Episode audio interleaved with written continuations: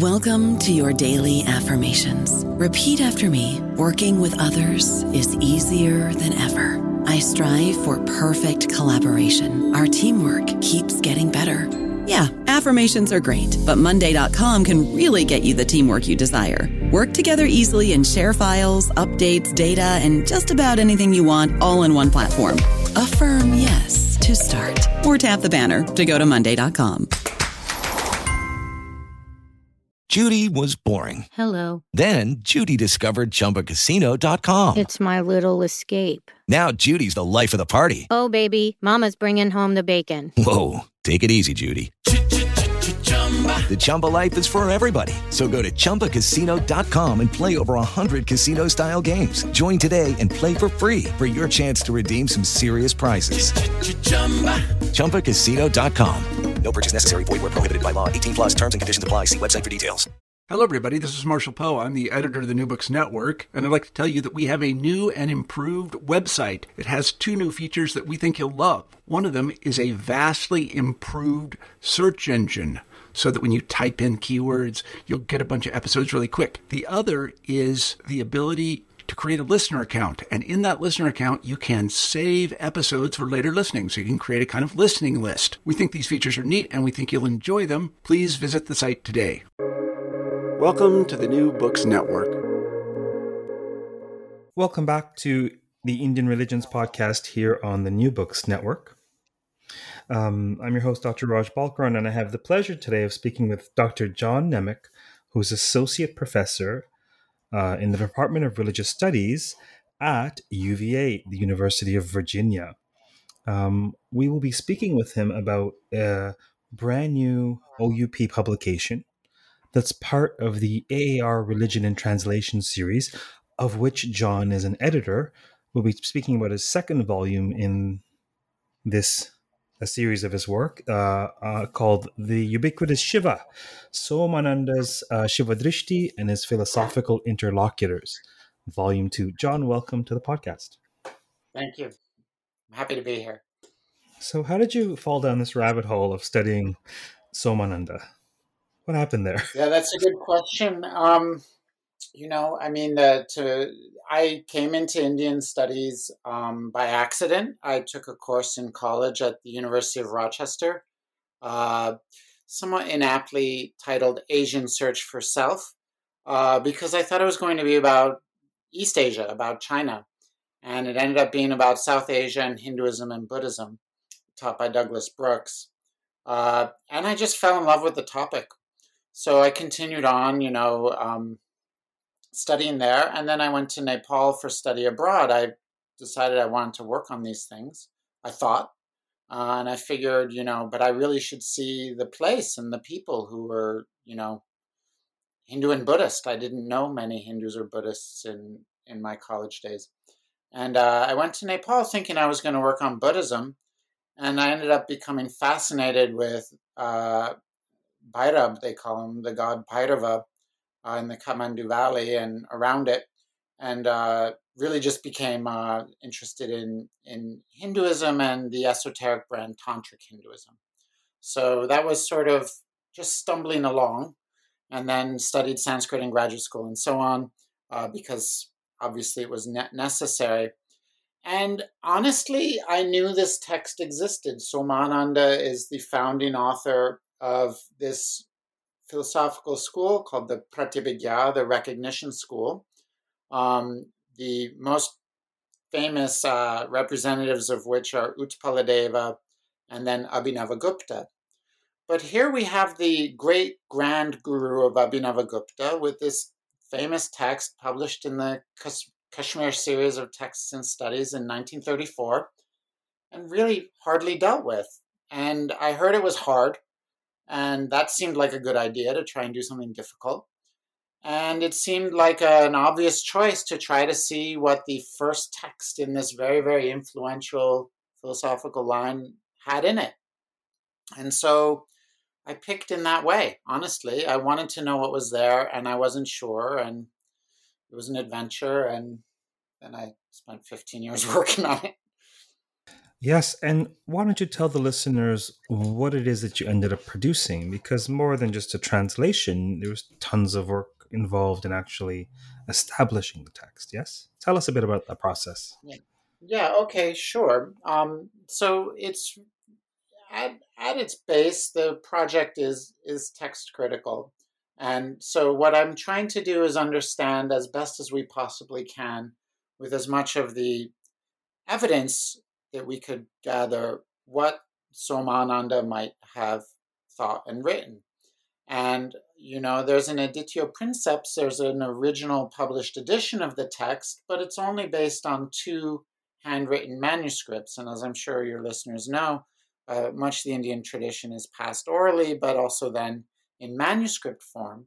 And then we get texts in published form uh, with written published form, but there are a lot of variants um, in what's written in uh, a verse, a passage of text, a passage of commentary.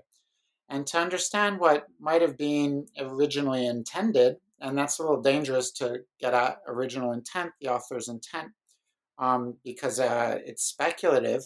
But to try and get there, we can we can know things for sure, uh, and some things we're not totally sure that we know. But we can put all the evidence out and let people make their own minds up. So what I did was to gather from around India mostly, also a couple of libraries in in Europe in the West, uh, I gathered as many examples, copies of this text as I could find, and they're written in various Indian scripts, including principally Sharada, which is the uh, uh, particularly Kashmiri script, very beautiful, um, but also South Indian scripts um, and Devanagari. And I basically went through and compared every line of these uh, uh, manuscripts uh, about a dozen of them, and looked line by line and looked through it.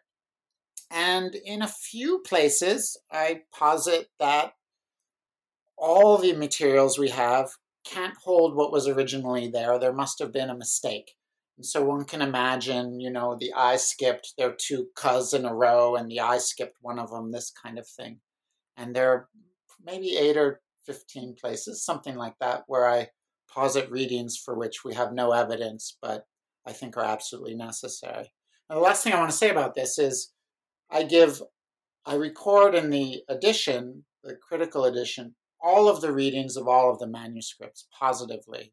So there's no question at all as to what all the manuscripts read. So that's a way of saying there's a humility in that, right? Where you say, I think this is what was said. I think this is what we have to understand here. However, I'm going to furnish all of the data so that if someone wants to come to a different conclusion, they can. I believe it was in uh, uh, a podcast interview with uh, Peter Bisschop and Yuko Yokochi on the Skanda Purana project, where uh, one way to think of a critical edition is our hypothesis, right? It's it's this is what we hypothesize as a, a cogent text and so there is that. Uh, it's clear, having done a number of interviews with folks who have, oh, far more patience than I do, that's for sure, who do critical editions, who, that um, that there is this, there is this this this toiling to arrive at a critical edition that is tacitly accepted because added to it are the variants and the possibilities. And so I find that a really intriguing process. Yeah, it, it I don't know why I love it, but I do. And I guess Some, somebody has to. God bless you, John. Somebody has to do it, but it really is really a privilege to look at this piece of paper, you know, or palm leaf, whatever it is. It's probably several hundred years old very often, or at least a hundred years old in almost every case and see what somebody else thought was important to write down. I mean, nothing, everything was hand copied. Uh, so I find it, you know, a privilege and very enjoyable. I'm also really indebted to Madhusudan Kaul Shastri, the person who made the 1934 publication, because he made the same kinds of choices I'm making. He didn't record explicitly his corrections or emendations, But now I have had access to certainly the main principal manuscript he read from. And you can see all the places where he cleared things up, uh, used his judgment, and you know we're deeply indebted to him. So in my edition, I record everything he gives us uh, as well. And then the last thing I wanted to say is this idea of you know pathantara, you know another another reading and having a variant. This is in the tradition itself too. So it's not. Sometimes people think it's like a modern Western thing and an imposition, but the reality is this goes into you know the indigenous tradition in India of transmission of texts. Um, that's a great segue for my next question. Speaking of the indigenous tradition in India, um, uh, to our knowledge, is there a living tradition uh, where this text is used? Yeah, you know, I was thinking about this because you had noted that you know it would be worth thinking about for whom this book might be written, and indeed, you know, it's surprising to me. I wrote an article um, a number of years ago that I thought was purely historical of a tradition long gone. Um, uh, it was on the Tridasha Dhamara Tantra. Uh, and uh, out of the blue, um, a month or two ago, somebody wrote and said that they're still doing the pujas, the rituals um, of that of that tradition, and that they they keep my article because it brings to light, you know, an unpublished text that has only exists in I think we only have two manuscripts left of it, manuscript copies of it left of it that I know of, or that maybe anyone knows of in the world. And that was, you know, really striking to me. Right? Uh, we we all famously know that India never forgets, and so the tradition is is deep and uh, um, perdures. This tradition of this esoteric Shaiva non-dual philosophy I think has had a, a, wide reach historically and down to the present day. It's been an inspiration for a number of um, modern yogic guru traditions.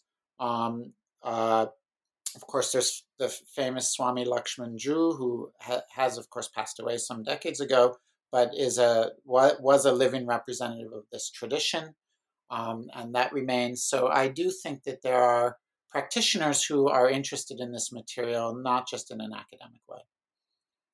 I think it's fascinating the cross pollination uh, in in this particular case of that article you wrote. That um, uh, uh, uh, in you studying the text and and producing scholarship on it, you ended up giving back to the community of practitioners, who are then. I mean, where's the line, right? It's it's fascinating the exchange between the two. Um, um, this uh, publication of yours is the second volume. Uh, tell us about that. Pan out a bit and tell us about the larger project. Well, so it's the Shiva Drishti, or Vision of Shiva, that's a loose translation, um, is uh, in seven Ahnikas, or daily lessons. Um, and in the published edition is 220 pages long. And my dissertation dealt with the first part of it. This book deals with I would say, the middle part of it. But there still remain, of those 220 pages of the published edition, I think there's still about 50 pages to go. So I do anticipate finishing the job um, in a third volume down the road. This is, as I said earlier, this is the first text in this famous Pratyabhijna or recognition school of philosophy. Uh, it's Somananda is the immediate teacher of Utpaladeva, who's the grand guru of Abhinavagupta.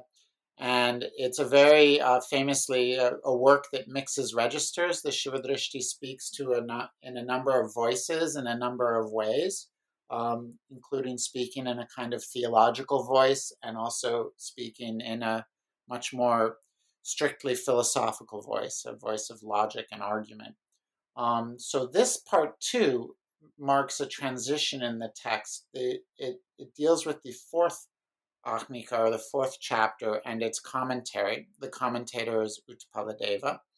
Um, uh, and it, it marks a transition from what came before, which looked a lot more in tantric theology and the language of tantric theology. Here we're really dealing with philosophical schools, mainstream non tantric philosophical schools in Buddhism and Hindu tradition. And uh, the second thing that distinguishes this volume is uh, the commentator tells us that whereas in the first part of the book, my volume one, the goal was to um, deal with opposing schools, here the uh, endeavor is to make a positive claim, to positively argue for, not to defend the tradition, but to logically prove, make arguments for the the argument of the book, which is that everything exists as Shiva. Wonderful. We will definitely, I will definitely link your first book, volume one of this project, in the podcast notes in case folks are interested. Um, in this, in in following this trilogy, and the the the finale is, is coming up at some point. We'll we'll we'll have you back on the podcast when that one's out. Um, so, who are you know, there's a question that's been niggling in the back of my brain, and I'm not sure how to ask it because I don't want to ask a leading question. Um, is it surprising that um, that um, that no one studied this text, scarcely anyone. Uh, given the significance of this tradition, given the significance of Somananda, is is it is it surprising that this hasn't has has received such little scholarly attention?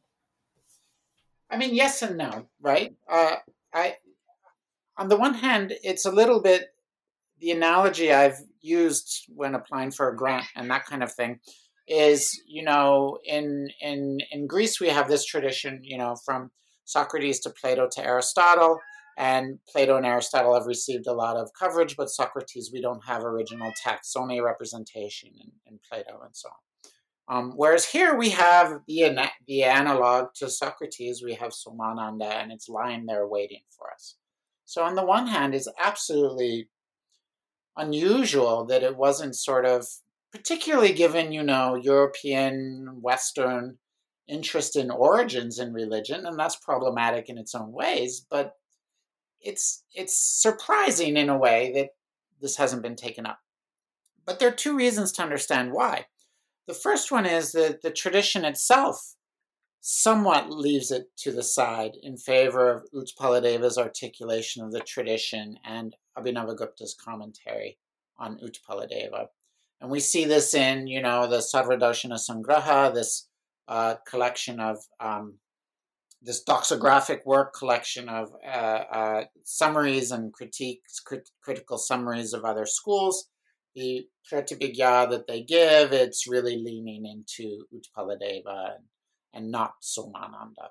So we have this kind of supersession of the Shiva Shivadrishti within the tradition itself to some degree. Um, and then this is probably related to the second reason that it hasn't been studied, which is that it's it really is difficult work. Um, and one of the things that makes it difficult is that the commentary becomes lost after the middle of the fourth chapter. And so uh, it's been argued and suggested and um, uh, that one can't really read the Shivadrishti without an extant commentary. And Abhinavagupta wrote a commentary on the text, uh, which is completely lost, excepting for a few stray quotations. And Utpaladeva wrote a complete commentary on the text, and it's lost roughly halfway through the book. So there are real difficulties of interpretation, and it can feel like decipherment rather than translation when working through the text. So I think there are natural reasons uh, to to move to other things, um, and then there are practical reasons as well. It's just difficult work. So, who were Somadeva's interlocutors? Well, so uh, Somananda um, uh, uh, in this second volume is dealing with philosophical schools that were of purchase outside of any esoteric tradition. So these are what we could call like a mainstream philosophical school. He's deeply interested in the, the Buddhist epistemology, in Buddhist logic, um, in the person of Dharmakirti in particular, um, and in a way that my book argues anticipates what Utpaladeva does there, which is really important because Utpaladeva is really a great philosopher, um, but maybe owes a little bit more to his teacher than we had known prior to what I what I'm trying to argue here. Um, he also deals with the Mimamsakas, the the Vedic uh, hermeneutical school that has a philosophical uh, side to it.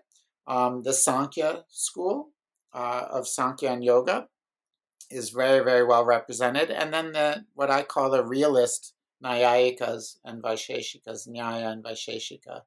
Um, these are the interlocutors that, that I, I found in, in these passages. And so, through your work, um, what is he saying? What is Somananda saying? Well, I think he makes his case clearly.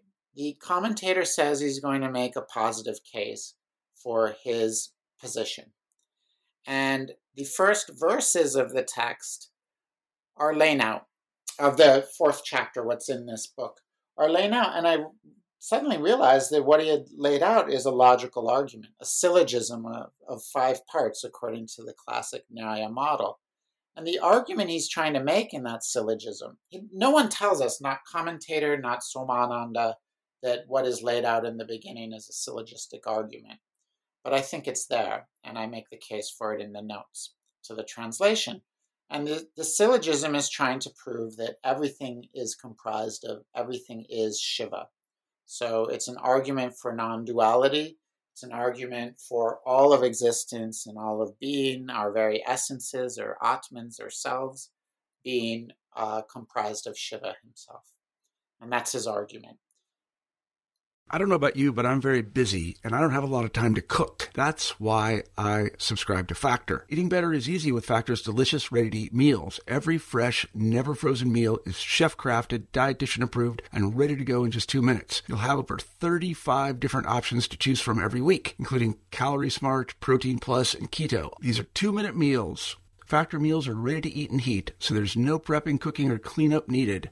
They're flexible for your schedule. Get as much or as little as you need by choosing your meals every week. Factor is the perfect solution if you're looking for fast, premium options with no cooking required. Sign up and save. We've done the math, and this is important. Factor is less expensive than takeout, and every meal is dietitian approved to be nutritious and delicious. Head to factormeals.com slash NBN50 and use code NBN50 to get 50% off. That's code NBN50 at factormeals.com slash NBN50 to get 50% off.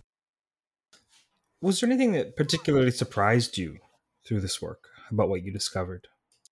Definitely. Uh, the largest surprise, and it'll probably sound small to people who haven't spent all their time working on Pratyabhijna philosophy uh, and have other interests in our normal human beings. But uh, uh, for me, what was very surprising is the degree to which he dealt with Dharmakirti, the, the Buddhist epistemologist. Um, and it's surprising because of his, I mentioned this idea of mixed registers. It's surprising because the beginning of the chapter, chapter four in this volume two that I, I've just published, um, sounds a lot like Shaiva theology. He's talking about Shiva, he's talking about Shakti or things that are Shakta empowered. And it sounds like a Purana, right? It sounds like a mythology almost in its vocabulary. It sounds like Shiva and Shakti and so on. But what he's really doing in those passages is arguing with Dharmakirti about the nature of existent things in the world. And this was fascinating to me, the degree to which he engaged Dharmakirti. And I think it's been underappreciated. And it's important because this school of philosophy, Pratyabhijna, has been heavily influenced by Dharmakirti. Um, Dharmakirtian thought shaped it. The Buddhists here really shaped and influenced the Hindu tradition.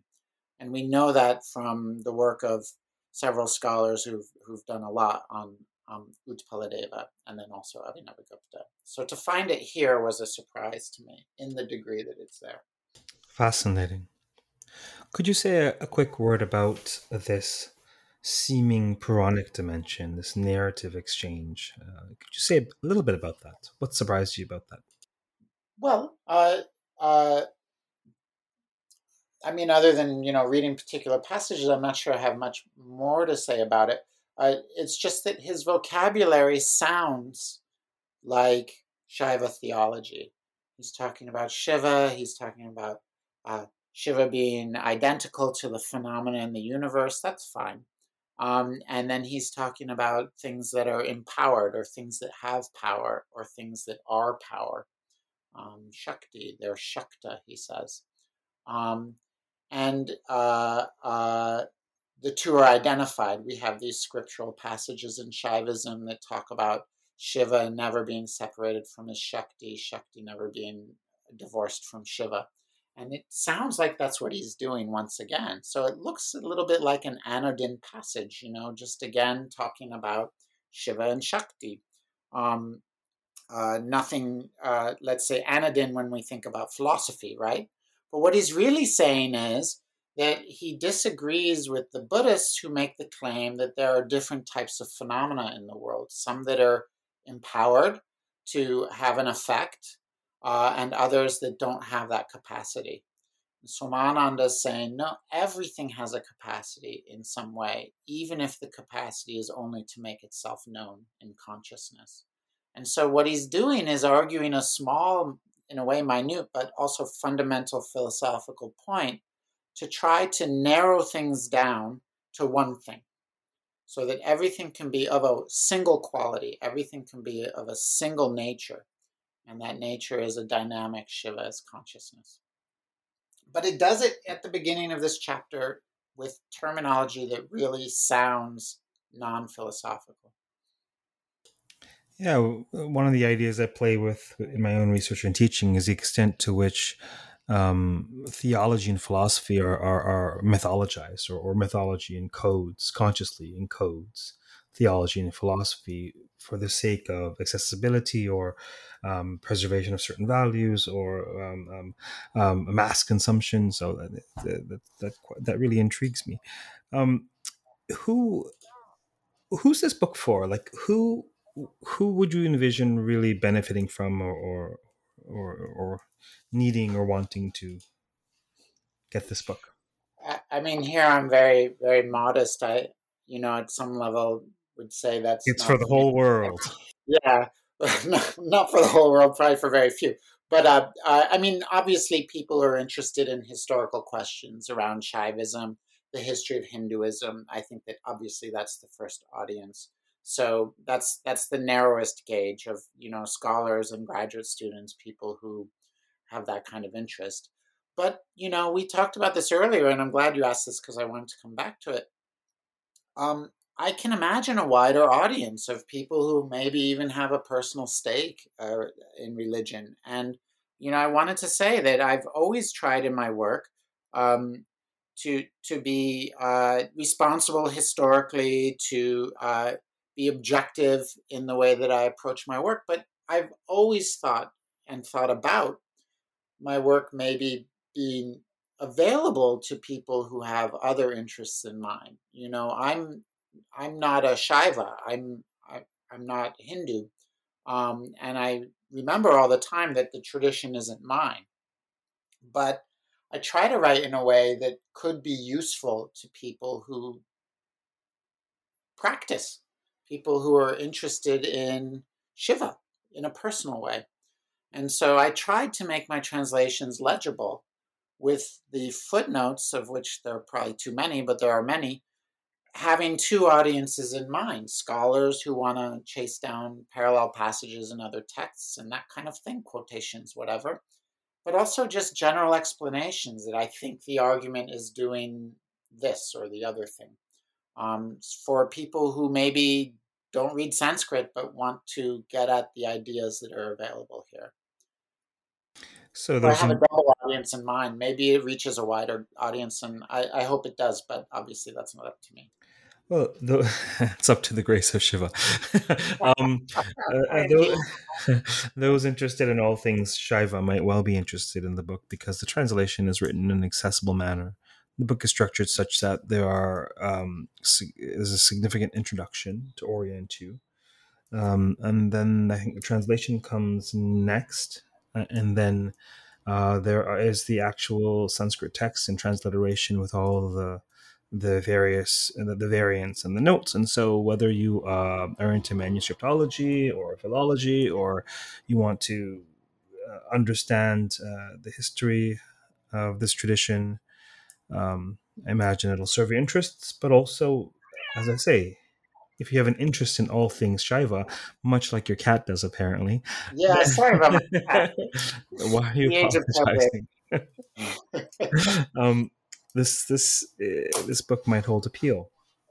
Could you say a word about the series? I, am sorry to interrupt you, but I, I do imagine it being used in different ways by different people. And so some people may go to the back and look at emendations and corrections and conjectures in the ma- in the manuscript uh, in the in the edition working with the manuscripts I, am sure other people ignore it altogether and I, I hope that it captures people with all those kinds of interests excellent could you tell us a bit more about the aar that's american academy of religion um, um, text and translation series that this book is a part of through um, oup um, uh, also, you're the editor of that series currently, so tell us a bit about that. Yes. Um, uh, so there's something called, it used to be called the Texts and Traditions series, I think, and now the title of the book series is Religion in Translation.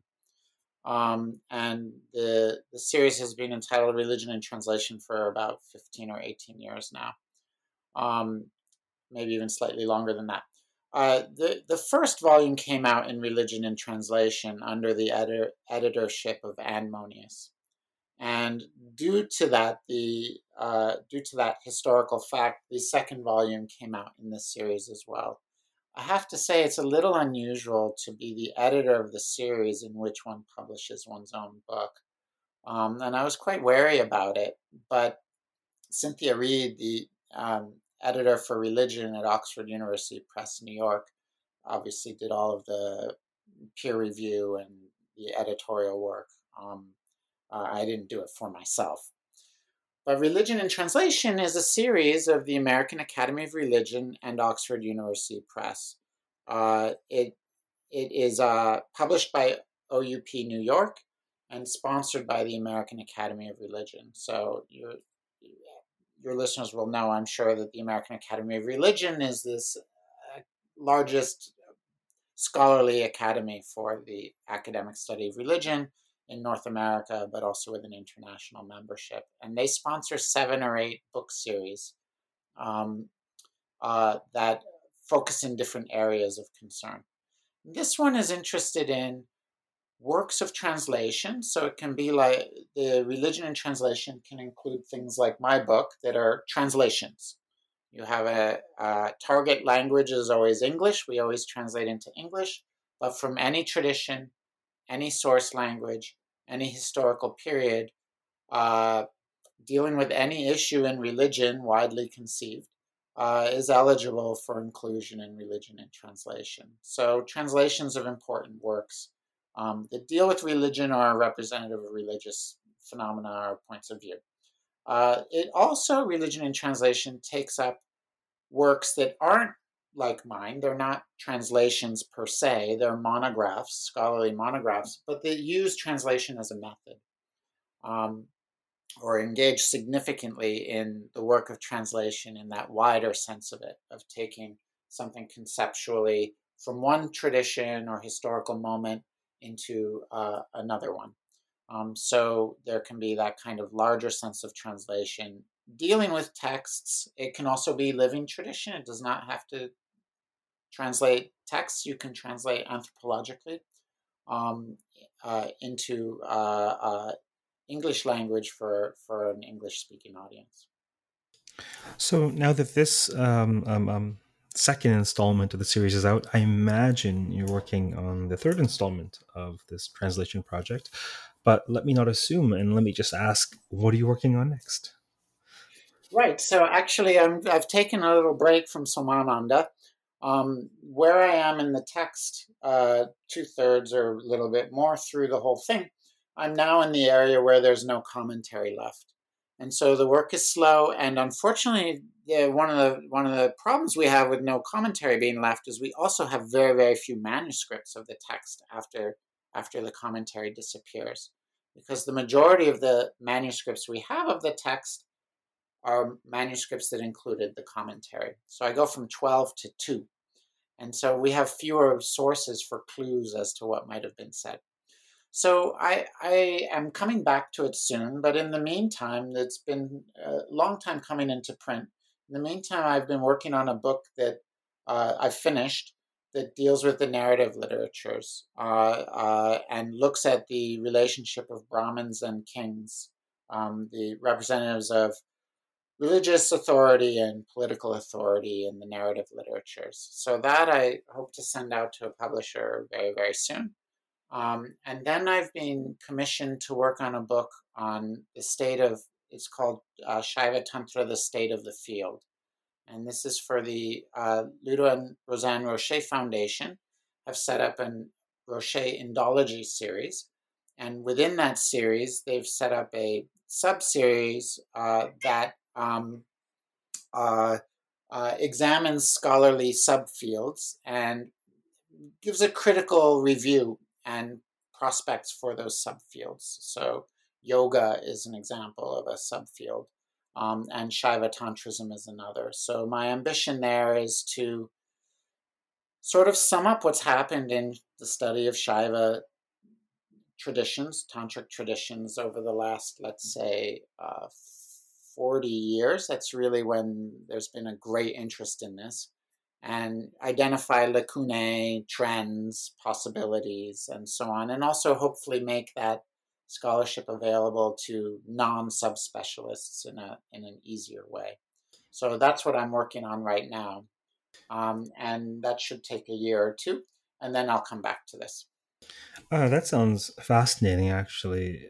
Part of what's sort of done on the podcast, maybe inadvertently, is the tracking of trends, right?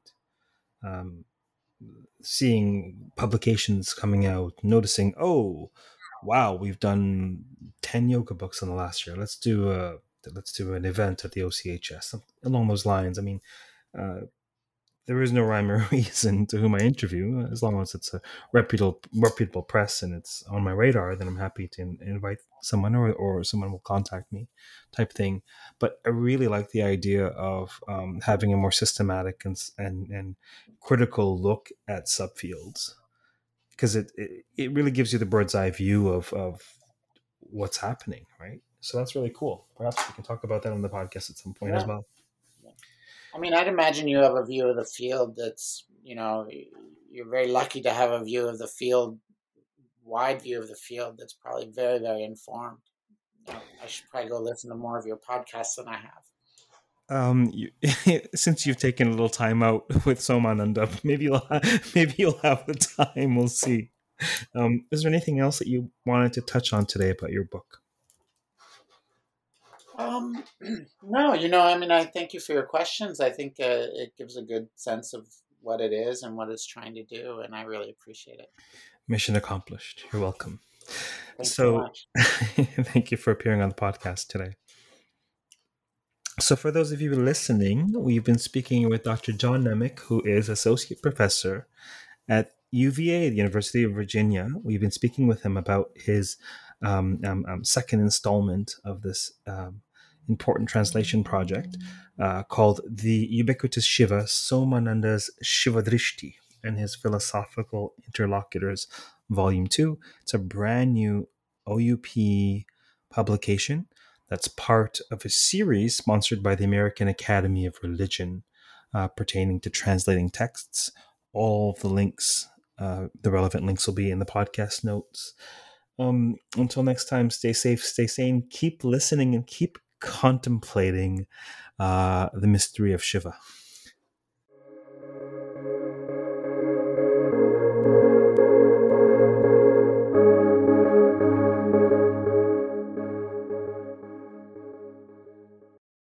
With lucky landslots, you can get lucky just about anywhere. Dearly beloved, we are gathered here today to. Has anyone seen the bride and groom? Sorry, sorry, we're here. We were getting lucky in the limo and we lost track of time. No, Lucky Land Casino, with cash prizes that add up quicker than a guest registry. In that case, I pronounce you lucky. Play for free at LuckyLandSlots.com. Daily bonuses are waiting. No purchase necessary. Void where prohibited by law. 18 plus. Terms and conditions apply. See website for details.